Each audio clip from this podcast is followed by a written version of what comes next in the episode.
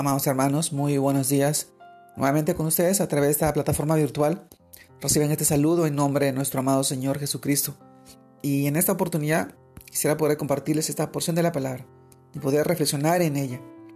Esta reflexión la encontramos en el libro de 2 Corintios capítulo 3 versículos de 2 al 4, que dice, nuestras cartas soy vosotros, escritas en nuestros corazones conocidas y leídas por todos los hombres, siendo manifiesto de que soy carta de Cristo expedida por nosotros, escrita no con tinta, sino con el Espíritu de Dios vivo, no en tablas de piedra, sino en tablas de carne del corazón, y tal confianza tenemos mediante Cristo para con Dios.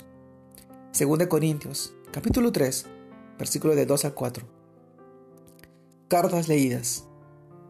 Amados hermanos, nosotros somos la tarjeta de presentación de Cristo, la carta que todos pueden leer y, extender y entender claramente que Él mora en nosotros. Porque cuando mediante nuestro trabajo hacemos las cosas con integridad y correctamente, entonces verán que nuestro comportamiento quedamos testimonio de Cristo, que Cristo vive en nosotros. Lo que ocurrió en nuestro interior mediante la fe en Cristo se refleja al exterior mediante nuestras acciones, Así que nuestra profesión y nuestro trabajo en el mundo es una oportunidad para testificar de Cristo, para que los demás vean la luz que hay en nosotros y no en nuestra fuerza. El Señor Jesús nos da la capacidad, la fuerza, la sabiduría de hacer las cosas con integridad, con diligencia y con calidad. Amado hermano, que todo lo que hagamos sea para el Señor. Que por medio de nuestra vida y nuestra profesión nuestro trabajo, sea manifiesto del amor de Dios hacia los que nos rodean, disponiendo nuestro corazón para hacer las cosas como para Dios y no para los hombres, porque a Cristo nuestro Señor servimos. Colosenses capítulo 3, versículo 23 a 24. Hagamos, y todo lo que hagamos, sea como para el Señor, como para Dios, y no como para los hombres.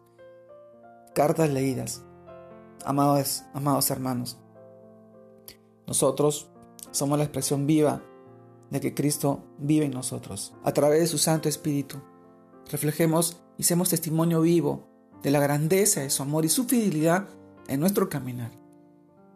Nosotros llevamos su palabra, llevamos su evangelio a cada corazón, a cada persona.